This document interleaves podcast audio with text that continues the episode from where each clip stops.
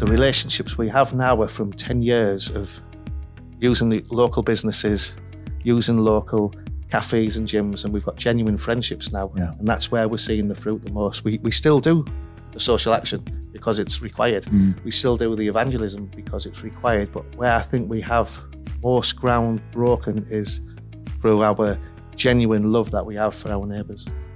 Welcome to Independence, the FIEC podcast. Uh, my name's Phil Topham, Executive Director of the FIEC, and I'm delighted uh, today to be joined by Ian Williamson. Ian, welcome to the podcast, brother. Hi, brother. How are you doing? I'm very well. Now, you you've just stepped down quite recently from being pastor at New Life Church Middlesbrough, and just tell us what ministry you're you're now involved in. Yeah, in January we set up a new ministry called Medhurst Ministries, uh, which aims to train, support, and fund council estate ministry and ministry to deprived areas. Uh, so I stepped up to uh, work for them. Uh, I'm executive director. There's a lot of that about, isn't there? Yeah. I don't know what that means. Basically, I, I do everything that needs doing. Yeah, that's basically what I think. Yeah, good. Yeah, it's not as impressive as it sounds. Well, what we're going to do, we're going to have a, a, bonus podcast specifically about Medhurst so we can let people know how Medhurst can help with this kind of ministry. But what I want to do in this podcast is talk a bit about what we might call, uh, and it's a crass way of putting it, council estate ministry, ministry into some of the toughest communities in Britain, what that ministry looks like, how churches can be actively thinking about working in those communities, praying for work in those communities, and all that goes with that. So I'd really like to, to get into that with you, Ian, if, if I can, on, on this podcast. And just for folk listening, if at any point I start doing a Northeast accent, I'm not taking the mickey out of Ian. I was born in Sunderland and sometimes uh, I, I, sneak back into it. So if I'm doing any of the, the really, uh, at any point in this podcast, please don't take that personally, brother. Okay. That's my, no problem. good. well, first of all, so you, you, you're pastor at New Life Church for many years in Middlesbrough. Tell us a bit about Middlesbrough. What's that like as a, as a place? Yeah, it's a funny place. It's a, it's a place of, uh, strong community, uh, a, a, place that is ranked as the most deprived in the country.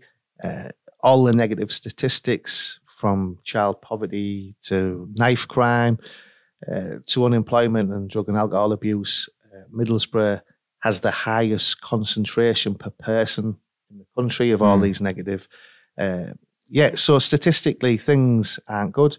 Uh, but it's it's a it's a town that's run down but surrounded by a beautiful countryside and uh, full of wonderful people who uh, are very loyal, mm. are very caring, have a wonderful dark sense of humour, and uh, are very open to the gospel.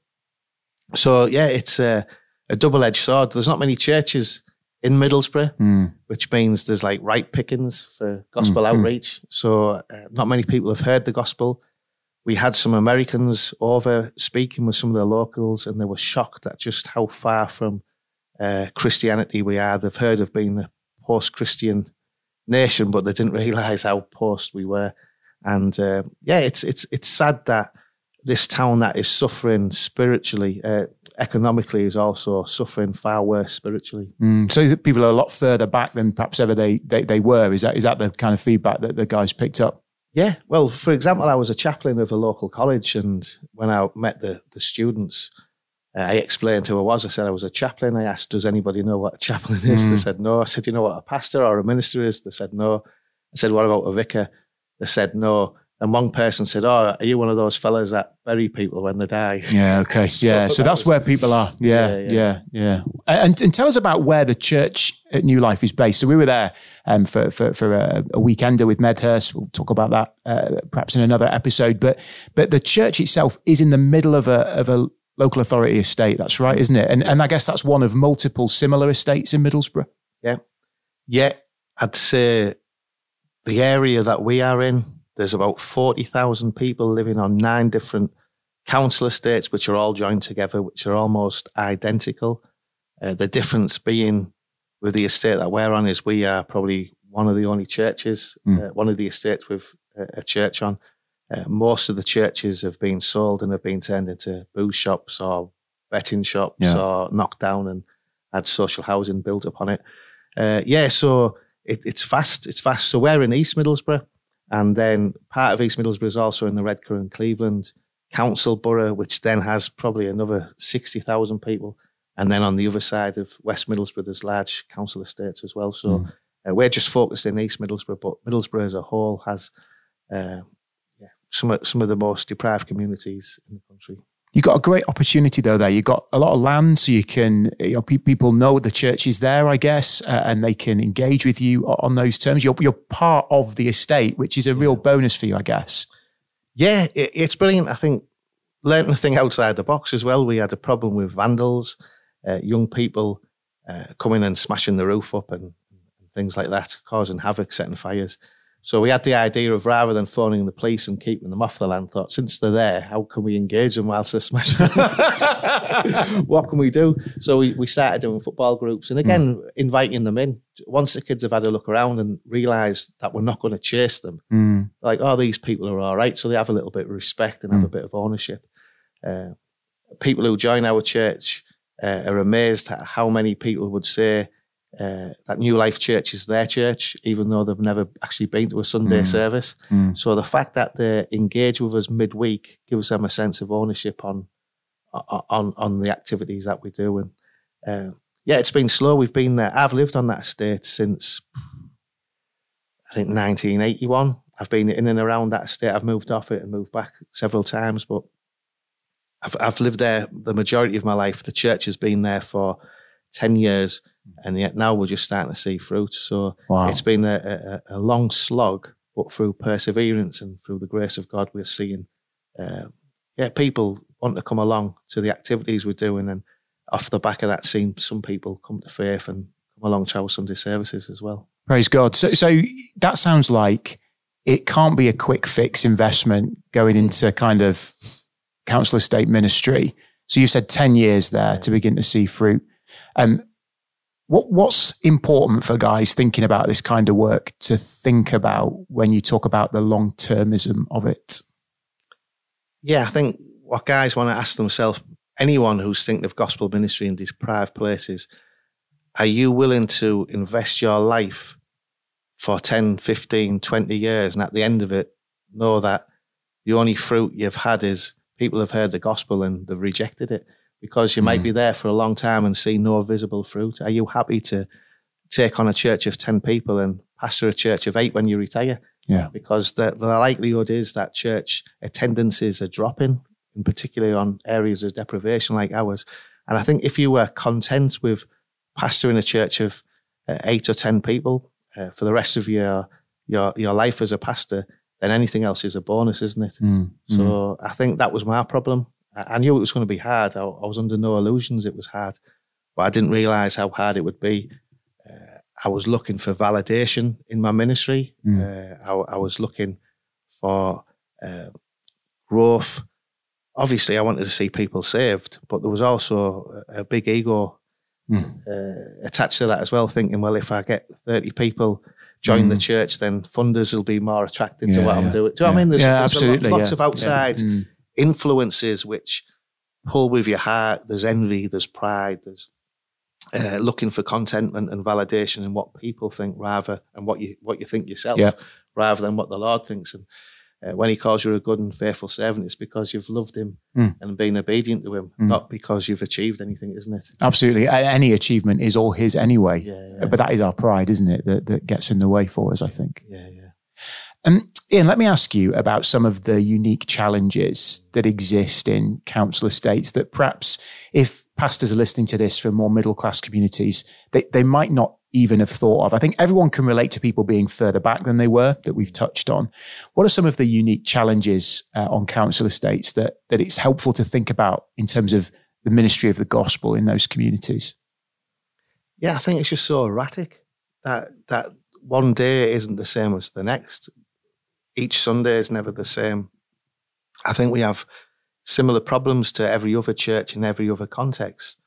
Uh, but the problems we have are magnified. Uh, every church will deal with mental health problems, but not every church will have the majority of members suffering mm. from mental health. Uh, and in my case, the pastor struggling with mental health himself. You know I mean? So again, I, I, came from an addictive background. Uh, I had lots of issues myself as a pastor that God has been working through while I've been in ministry. Mm. Uh, and again, if we're looking to raise up godly leaders and and elders and, and female gospel workers. A lot of the people that are coming to faith that we're working with have similar struggles that I had. Yeah. Uh, so just having like we, we employed Nathan, he was a breath of fresh air.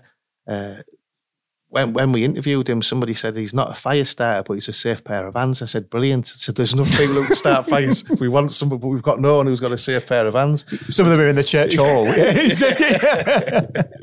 yeah, so uh, we, we, we struggle to have the people on the ground are generally uh, working through a lot of things. The people we're reaching are struggling from all kinds of issues, from uh, mental health issues, from addictions, aggression, violence, past criminal records.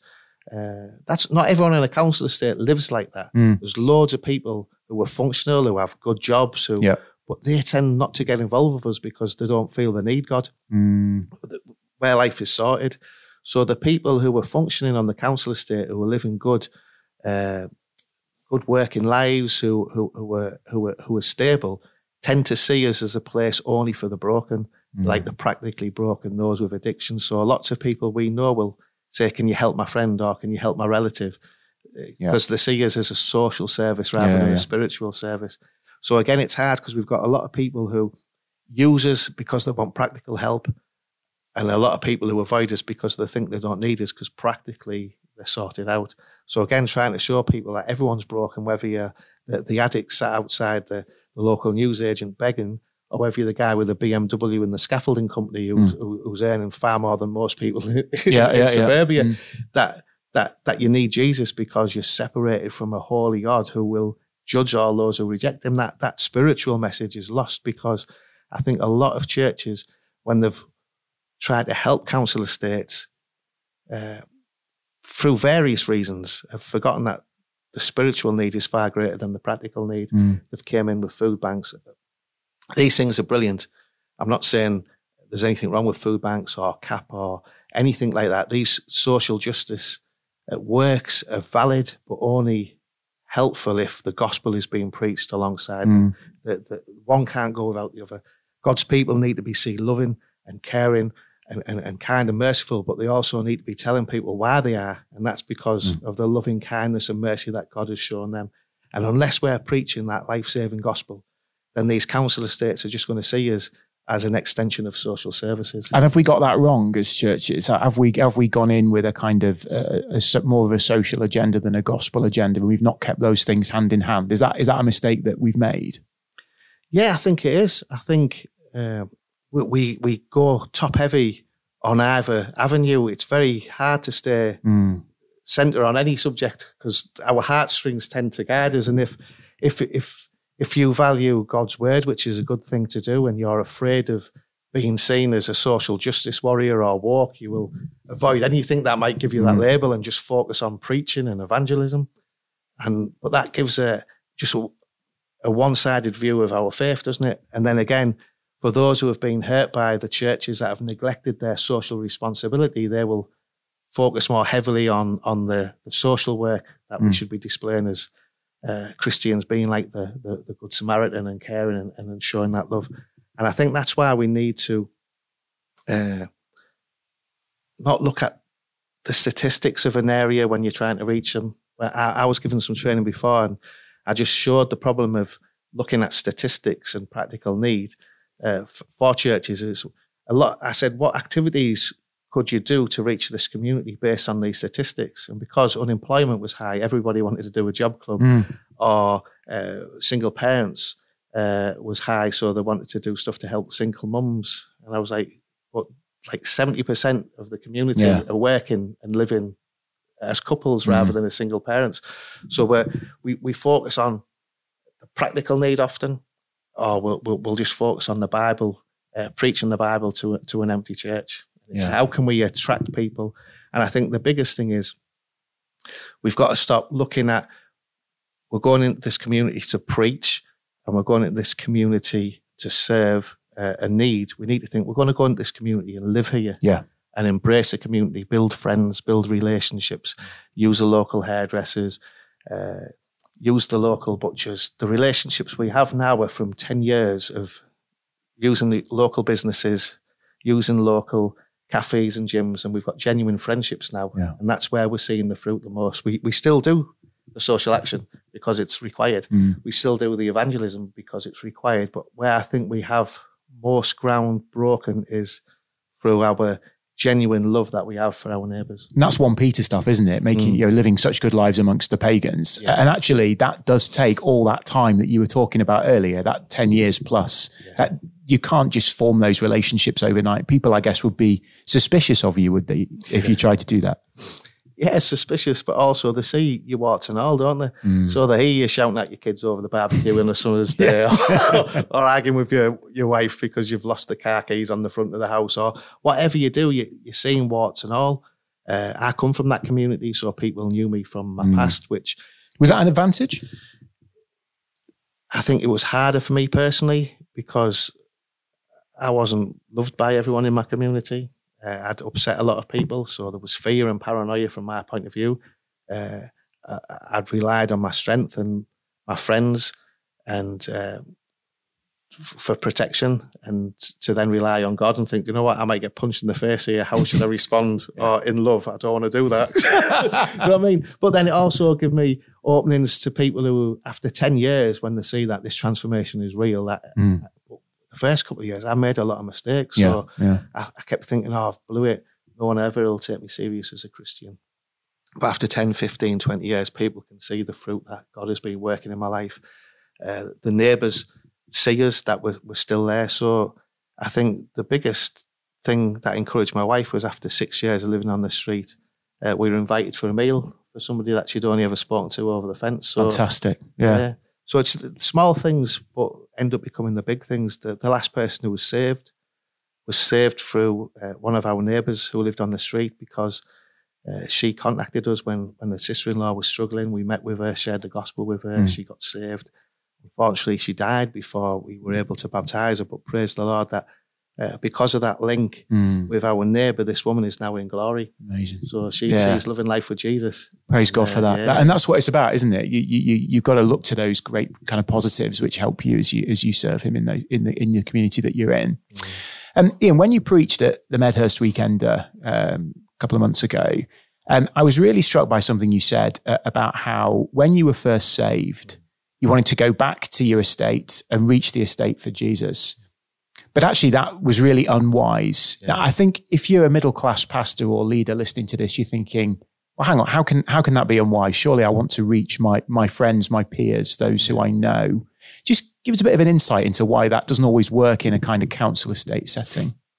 I'll give you one example. Was I went to serve on a teen challenge bus in the centre of town, the town where I used to work as a nightclub bouncer. I was an addict and a heavy drinker, and uh, I did a lot of my drinking and taking drugs as a as a bouncer while I was working.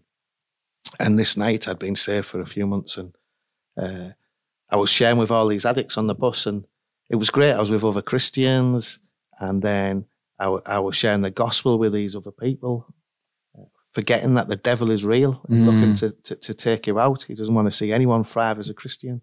Uh, forgetting that I was naive and that uh, maybe he's uh, witnessing about Jesus in the town where to drug addicts talking about drugs in a place where I used to take drugs wasn't the wisest thing because on the way home I passed past the, the nightclub that I used to work at, went to chat to some of the lads initially about Jesus, went in and had a pint, and the next thing I'm partying for two days, taking drugs and living the life that I thought I'd left behind.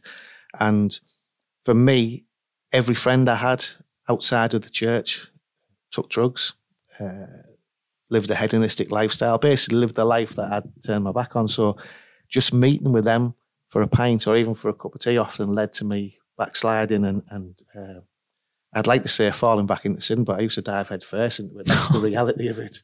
You know I mean? I still enjoyed it.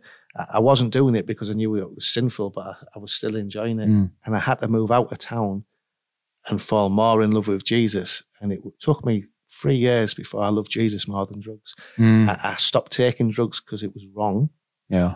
but I still loved them. And it was like having an affair with Jesus. You know, it was that conflict between love for Jesus and love for sin. And it, and it took a long time to deal with that. And if I'd have been a, come from a different background where my sin was, say, pornography or being a workaholic or something, uh, that sin would have A, been hidden Yeah. or B, been acceptable. And I could have got away with it and it wasn't going to wreck my life. Uh, I wasn't going to end up dead or in jail. And the problem for me was every time I backslid, I risked either dying or, or, or going to prison. And so the consequences for my backslide was far greater than Mm. most people whose sins were, weren't illegal. So, would you recommend to guys doing this kind of ministry that if someone from the community or the council estate is saved, that they should consider being away from that for a while rather than staying in it? Because I think that's quite a it's quite countercultural for a lot of Christians to hear. Do, do, do you know what I mean? I, I, I don't know. I don't know how you'd respond to that, but I, I just wonder from what you said. Yeah, I think the problem is with pastors because we're working in uh, a mission field where fruit is few and far between. when somebody gets saved, you want to hold on to them.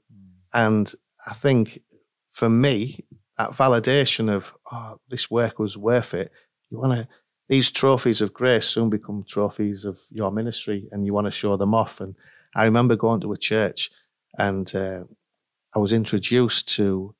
Uh, a new convert and they said, This is our, and said the name of a well known evangelist who'd come from a similar background. I won't say his name, Mm, but he was mm. well he was well known for coming from quite a chaotic background. And they were calling put put this guy under a lot of pressure by putting him in the, the presenting him as the future savior for the lost. And uh, that guy fell away and ended up falling away. So I think what we need to do is we need to first of all check our own hearts. Is why do we want to keep people around in the church? What are our motivations? Is it because he's a trophy of our work? And uh, what's best for that person? And for me, the best thing for me was to move out of the town I was living, to move into a different town, to be part of a church that had plenty of people to look after me, to love me, to uh, give me opportunities to serve, but also be far away enough from temptation that when I was tempted, I had enough time to like back out or, Mm, mm, do you know, mm, before I fell mm. into sin. And then I, I was away from my community for six years before I, went back. And I, I- was a lot stronger for it. Mm. In you talked about um, some of the issues facing folk in the community that you serve in. Would it be fair to say those things are just more visible than perhaps middle class sin? Uh, and therefore, how do you engage with that as a church and as a church leaders? You mentioned, you know, pornography and being a workaholic, one being hidden, the other perhaps being acceptable, but then they're no less sins, are they? So, how do you how do you engage with that as a church, and what advice could you give for people engaging with that, doing this kind of work? Yeah, challenge, challenge sin when you see it, yet also empathize with it and think. So a great one is I, I used to smoke when I, I, I was first saved, and I smoked for a lot of years. And people would talk and tell me that I should pack in smoking as a Christian, that, that it was sinful. Yeah, how many Christians walk into church with a Costa coffee mug Mm. and you can't speak to them till they've had like two doses of caffeine before the like the nice. But that's what everyone laughs at. Oh yeah, I need to have three cups of coffee before you can speak on the morning because I'm really grumpy. Well, that's not nothing Yeah. to be proud of, is it? It's still an addiction. And uh, so again, understand that. Do you know what? Coffee's not going to stop you get to heaven. Mm, Neither's nicotine, mm. But it'll get you there quicker. That was. so it, it's a wisdom issue as much as a, Yeah. as, as a sin issue, isn't it? So Mm. I packed in smoking because I wanted to live a longer life with my children, Mm. not because I felt it was the greatest thing on my list. How I spoke to my wife was was the biggest one. How I was a selfish pig was probably bigger. So often we'll focus on the visible sins rather than the heart issues. And uh, yeah, when you when you get someone saved, I think the, the stuff that's going to kill you and get you sent to prison, yeah, let's work on them. But do you know what? I think some of the biggest issues, as I found out for myself personally, is uh, the heart issues. Why are we doing these things? Why are we reacting this ways? And the reason is, all we need to be taught is, are we loving God and others above ourselves? And then I think the rest comes Falls into place. falls into place. Yeah. Yeah. So I think rather than focus on a specific thing, we need to focus on preaching the gospel, applying that well to people's lives, uh, understanding that we're all addicts and we're all addicted to sin. It's just some sins are more attractive to others than than they are to us. So yeah, it's it's it's just dealing with that sin issue, uh, discipleship, loving one another, leading by example, and uh, and trusting that the Holy Spirit will convict. Mm. One of the things that really struck me uh, about coming to the Medhurst weekend, uh, Ian, was the amount of church plants that from day one need paid workers to do the ministry because you're unlikely to have folk within the church who would be able to step up to do some of that ministry. So I was chatting to one fella who had, he was the pastor, he had an assistant, and they were appointing a youth and children's worker. But the, you know, the congregation on a Sunday was like eight or 10. And you sort of think, what? But that's really important, isn't it, in council estate ministry? Can you just give us a bit of an understanding why you think that is and, uh, and what guys need to think about in that respect? Yeah, I think, first of all, we've got a really bad model of church planting, in particular to council estates, but just in, in, in general. I think there's a, a, what's seen as worth funding is also uh, another thing that's up for contention. Mm. Uh, for me, I, I, I, don't see how uh, any church on a council estate can function without a female gospel worker. If we see that most council estates have at least 60% single mums living mm. on them, so we need some woman to, to be able to go out and reach them with the yep. gospel and to disciple them. So that's the first thing. You obviously need the pastor, but he can't preach and look after the the, the, the launch team and do all the evangelism and discipleship and the outreach. So for me, uh, after 10 years at New Life Church, we've got what we needed when we started. Yeah. We've got a pastor, we've got a, a, a, a, male evangelist and youth worker, we've got a female evangelist and youth worker, we've got an admin worker, and we have got a female gospel worker. We've got five members of staff that we should have had at the start, and we've just about covering the cost for all that. It's mm. like a month by month, uh, just trusting the Lord to provide for that. But we wouldn't function without it. We we would just be maintaining or slowing the decline of a of a dying church. Mm. So we we have taken on a church that has been there for 50 years before us, and they've got six members. Okay. And we had 11 members. So we were two struggling churches, and that church was without a pastor. Mm. And uh, being without a pastor, that had two thirds of the members have gone since the pastor left. Wow. So unless we've got a team that is uh, feeding the believers and reaching the lost, then then we're we're just going to fail, aren't we? So I think more finance needs to be given for longer terms. Thinking, do you know what? after 10 years, we might start seeing some fruit, yeah, yeah. But, but, it's worth it. It's, that investment is worth it because we're not thinking about fruit tomorrow. We're thinking about where will we have a church on this estate in 50 years' time? We've got to have that long term vision. Do you know what? If Jesus returns uh, tomorrow, then praise the Lord, but he, he might not return for another millennia. So yeah. let, let's let's make long term plans until he does return that we fulfill that mandate that he's given to make disciples of all nations. So, how can other churches help support ministry to tough parts of the country, council estates, where there are these problems of addiction uh, and of, um, I think you said, uh, I can't remember the word you used at the beginning, erratic um, mm. behavior, yeah. I think you said. How, how can, other than prayer, um, what, what, what can kind of partnership and help look like from other churches who are listening to this who would really love to see, to have some involvement, I guess, yeah. in this kind of ministry? yeah, find out eh, find out the churches that are part of the FIEC who were ministering on council estates.